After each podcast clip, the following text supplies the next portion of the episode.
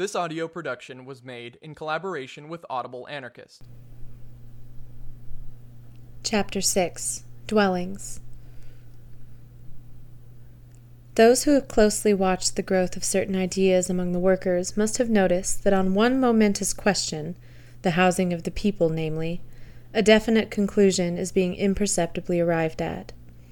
It is a known fact that in the large towns of France, and in many of the smaller ones also, the workers are coming gradually to the conclusion that dwelling houses are in no sense the property of those whom the state recognizes as their owners. This idea has evolved naturally in the minds of the people, and nothing will ever convince them again that the quote, rights of property ought to extend to houses. The house was not built by its owner. It was erected, decorated, and furnished by innumerable workers in the timber yard, the brick field, and the workshop, toiling for dear life at a minimum wage. The money spent by the owner was not the product of his own toil. It was amassed, like all other riches, by paying the workers two thirds or only half of what was their due. Moreover, and it is here that the enormity of the whole proceeding becomes most glaring, the house owes its actual value to the profit which the owner can make out of it. Now, this profit results from the fact that his house is built in a town possessing bridges, quays, and fine public buildings, and affording to its inhabitants a thousand comforts and conveniences unknown in villages. A town well paved, lighted with gas, in regular communication with other towns, and itself a center of industry, commerce, science, and art a town which the work of twenty or thirty generations has gone to render habitable, healthy, and beautiful.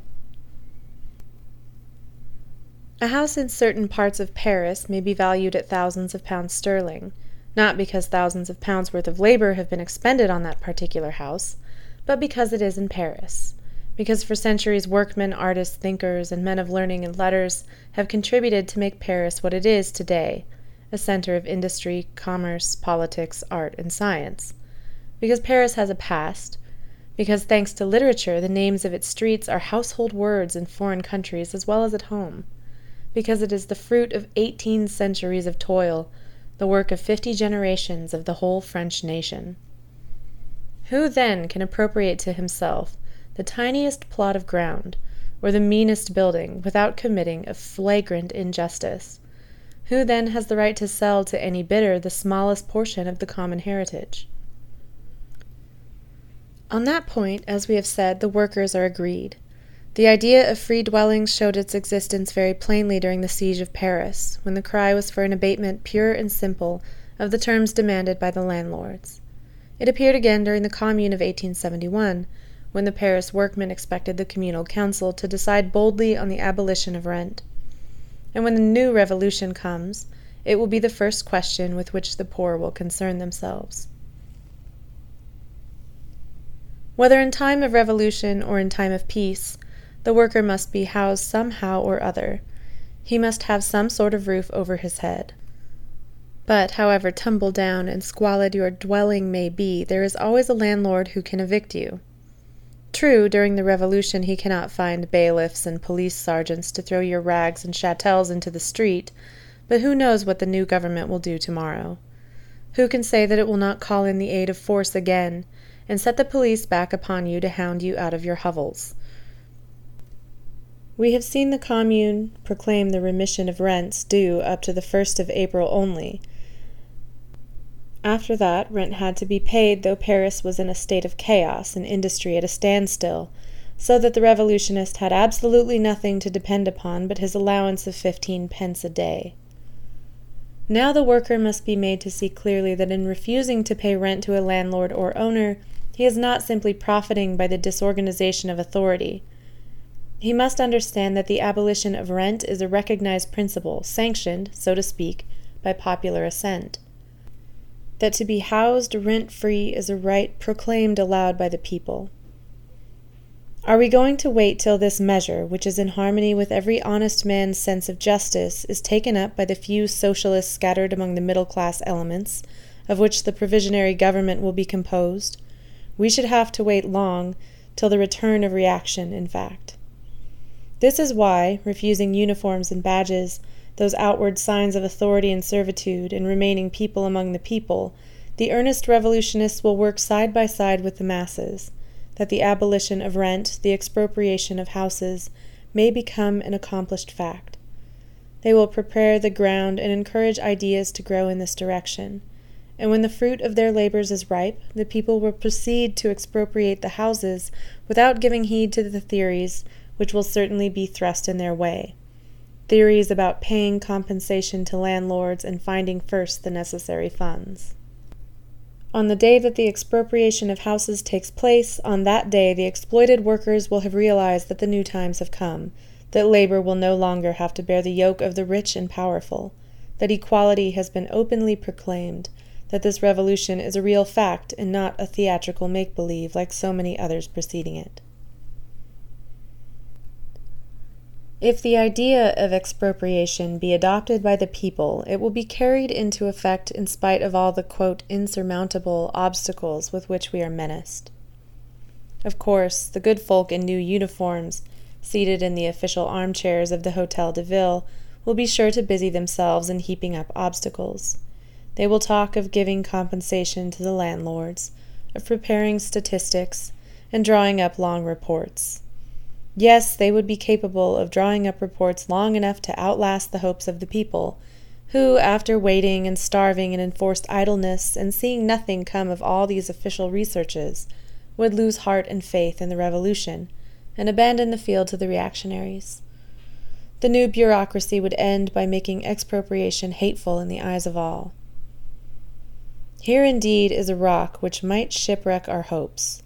But if the people turn a deaf ear to the specious arguments used to dazzle them, and realize that new life needs new conditions, and if they undertake the task themselves, then expropriation can be effected without any great difficulty. But how? How can it be done, you ask us? We shall try to reply to this question, but with a reservation. We have no intention of tracing out the plans of expropriation in their smallest details. We know beforehand that all that any man or group of men could suggest today would be far surpassed by the reality when it comes. Man will accomplish greater things and accomplish them better and by simpler methods than those dictated to him beforehand. Thus we are content to indicate the manner by which expropriation might be accomplished without the intervention of government. We do not propose to go out of our way to answer those who declare that the thing is impossible. We confine ourselves to replying that we are not the upholders of any particular method of organization. We are only concerned to demonstrate that expropriation could be effected by popular initiative and could not be effected by any other means whatever. It seems very likely that, as soon as expropriation is fairly stated, Groups of volunteers will spring up in every district, street, and block of houses, and undertake to inquire into the number of flats and houses which are empty, and of those which are overcrowded, the unwholesome slums, and the houses which are too spacious for their occupants, and might well be used to house those who are stifled in swarming tenements. In a few days, these volunteers would have drawn up complete lists for the streets and district of all the flats, tenements, family mansions, and villa residences, all the rooms and suites of rooms, healthy and unhealthy, small and large, fetid dens and homes of luxury. Freely communicating with each other, these volunteers would soon have their statistics complete. False statistics can be manufactured in boardrooms and offices, but true and exact statistics must begin with the individual and mount up from the simple to the complex. Then, without waiting for anyone's leave, those citizens will probably go and find their comrades who are living in miserable garrets and hovels and will say to them simply, quote, It is a real revolution this time, comrades, and no mistake about it. Come to such a place this evening. All the neighborhood will be there. We are going to redistribute the dwelling houses. If you are tired of your slum garret, come and choose one of the flats of five rooms that are to be disposed of and when you have once moved in, you shall stay, never fear. The people are up in arms, and he who would venture to evict you will have to answer to them. But everyone will want a fine house or a spacious flat, we are told. No, you are mistaken. It is not the people's way to clamor for the moon. On the contrary, every time we have seen them set about repairing a wrong, we have been struck by the good sense and instinct for justice which animates the masses. Have we ever known them to demand the impossible? Have we ever seen the people of Paris fighting amongst themselves while waiting for their rations of bread or firewood during the two sieges? The patience and resignation which prevailed among them was constantly held up to admiration by the foreign press correspondents, and yet these patient waiters knew full well that the last comers would have to pass the day without food or fire. We do not deny that there are plenty of egotistic instincts in isolated individuals in our societies. We are quite aware of it.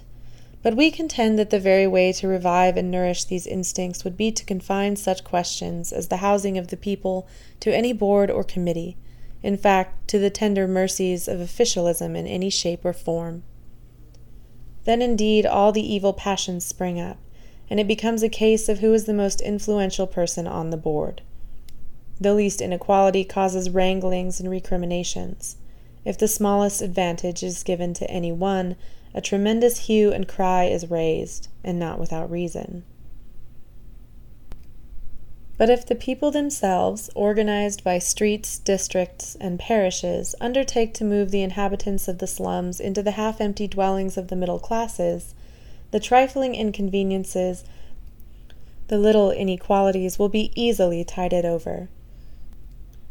Rarely has appeal been made to the good instincts of the masses, only as a last resort to save the sinking ship in times of revolution, but never has such an appeal been made in vain the heroism, the self devotion of the toiler has never failed to respond to it, and thus it will be in the coming revolution. But when all is said and done, some inequalities, some inevitable injustices will remain. There are individuals in our societies whom no great crisis can lift out of the deep ruts of egoism in which they are sunk.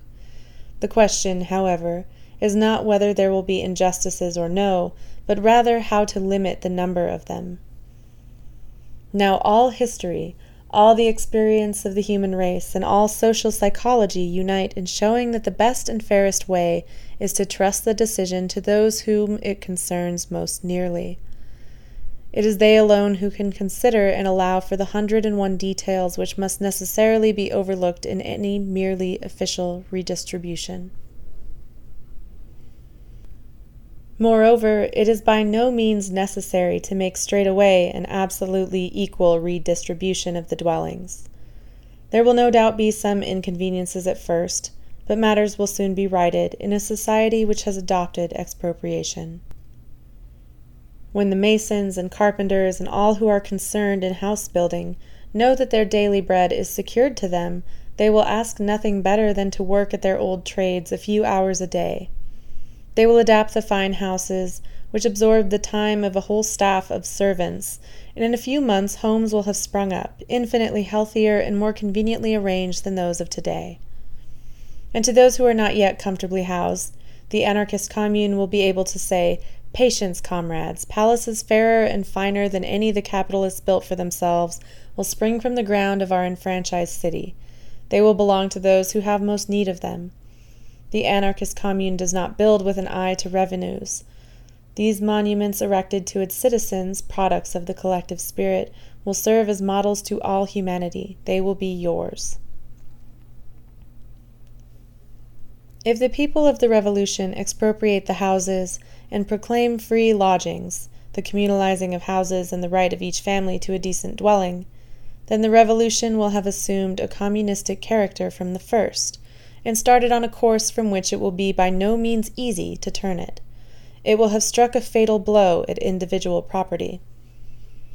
For the expropriation of dwellings contains in germ the whole social revolution. On the manner of its accomplishments depends the character of all that follows.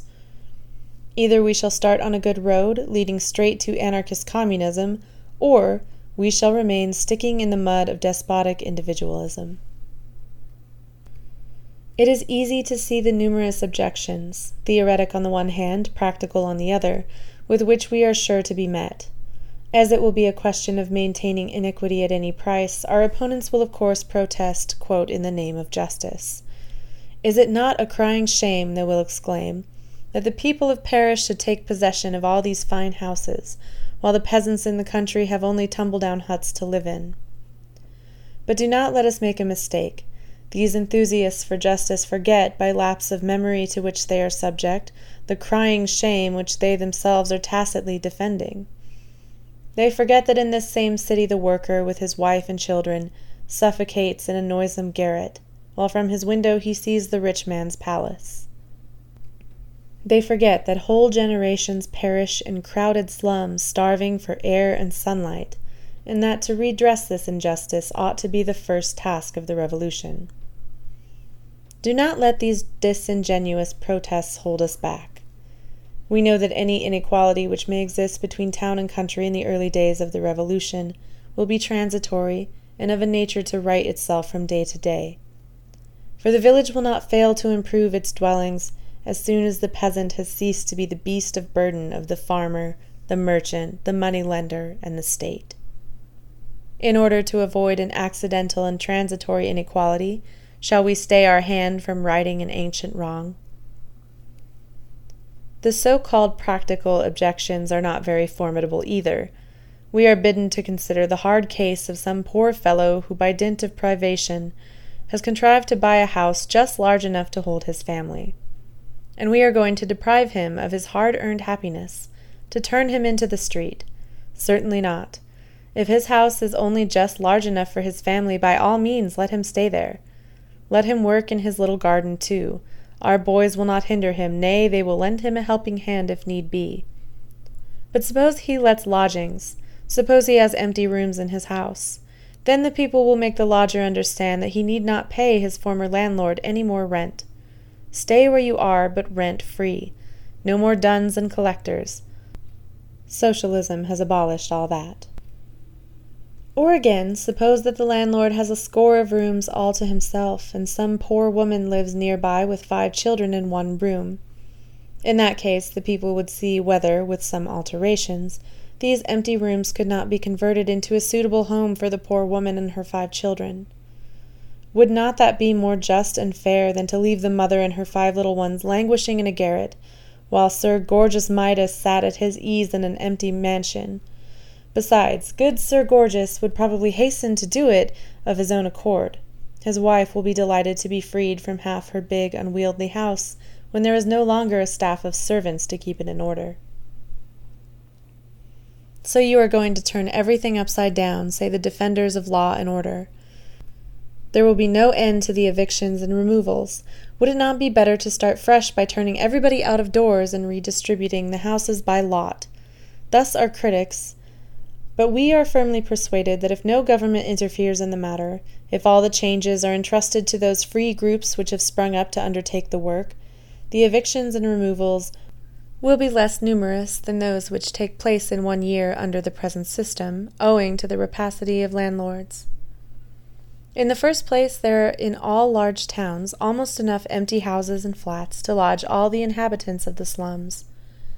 As to the palaces and suites of fine apartments, Many working people would not live in them if they could. One could not keep up such houses without a large staff of servants. Their occupants would soon find themselves forced to seek less luxurious dwellings. The fine ladies would find that palaces were not well adapted to self help in the kitchen. Gradually, people would shake down. There would be no need to conduct Dives to a garret at the bayonet's point, or install Lazarus in Dives' palace by the help of an armed escort. People would shake down amicably into the available dwellings with the least possible friction and disturbance. Have we not the example of the village communes redistributing fields and disturbing the owners of the allotments so little that one can only praise the intelligence and good sense of the methods they employ? Fewer fields change hands under the management of the Russian commune than where personal property holds sway, and is forever carrying its quarrels into courts of law. And are we to believe that the inhabitants of a great European city would be less intelligent and less capable of organization than Russian or Hindu peasants? Moreover, we must not blink the fact that every revolution means a certain disturbance to everyday life, and those who expect this tremendous lift out of the old grooves to be accomplished without so much as jarring the dishes on their dinner tables will find themselves mistaken. It is true that governments can change without disturbing worthy citizens at dinner, but the crimes of society toward those who have nourished and supported it are not to be redressed by any such political sleight of parties.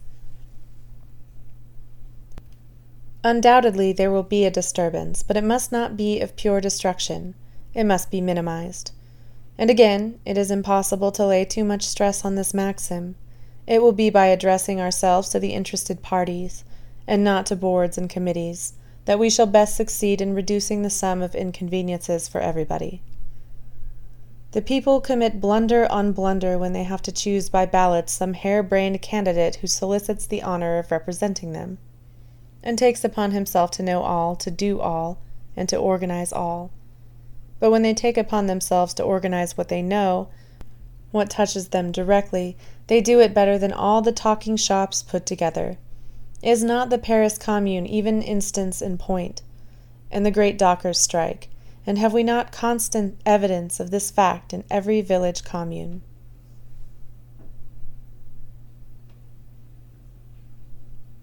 This has been a production of Audible Anarchist. You can find more Audible Anarchist on YouTube.